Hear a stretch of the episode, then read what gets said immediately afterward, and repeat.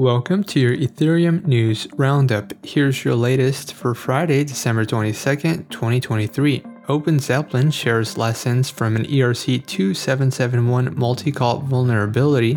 Obol Network integrates with EigenLayer. Espresso Systems outlines its BFT pre-confirmation architecture. And P2P.org releases a staking market report.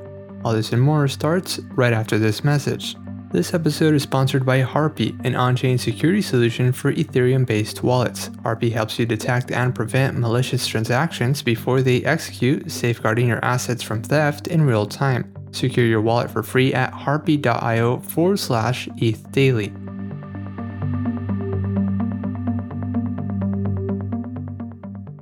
OpenZeppelin shared insights from a vulnerability linked to the combined use of its ERC2771 library with multi-call functionalities. The vulnerability, which was initially disclosed by thirdweb, affected over a thousand smart contracts. In response, OpenZeppelin had set up a war room with white hats and other organizations to safeguard the ecosystem. OpenZeppelin developed a tool within its Defender Code Inspector to identify vulnerable contracts.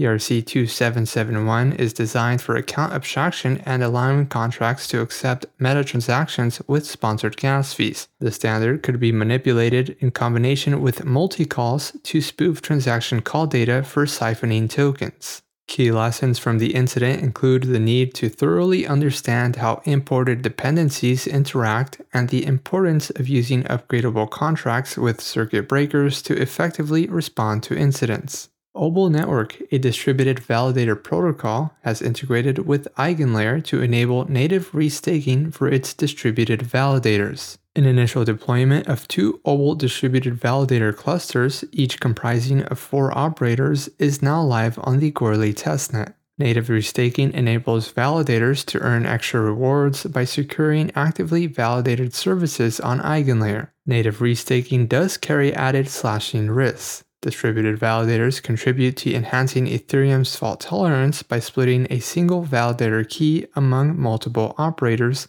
ensuring that validation continues even if one node in the cluster goes offline. EigenLayer is the largest restaking protocol with over a billion dollars in total value locked. Espresso Systems introduced a Byzantine fault tolerant pre confirmation design for rollup sequencing serving as a method for the confirmation and validation of transactions. BFT pre-confirmations are backed by the collective economic security of a consensus protocol and is suitable for scenarios that require rapid transaction confirmations. Espresso Systems compares its design with proposer promised pre-confirmations which is a simpler design that relies on individual validators instead of a consensus group. According to Espresso Systems, BFT pre-confirmations have a better user experience for cross rollup transactions.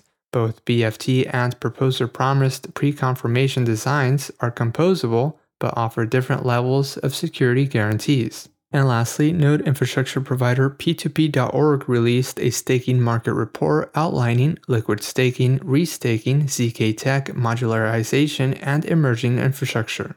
According to the report, liquid staking protocols account for 44% of the 26.4 million ETH staked on the Beacon chain. The report also notes that MEV accounts for about 10 to 15% of validator rewards on Ethereum. The report also outlines decentralized proving, ZKP hardware, and external ZKP generation protocols.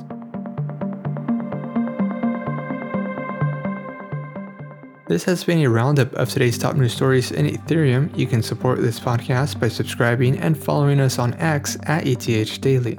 Also, subscribe to our newsletter at ethdaily.io. Thanks for listening. We'll see you next week.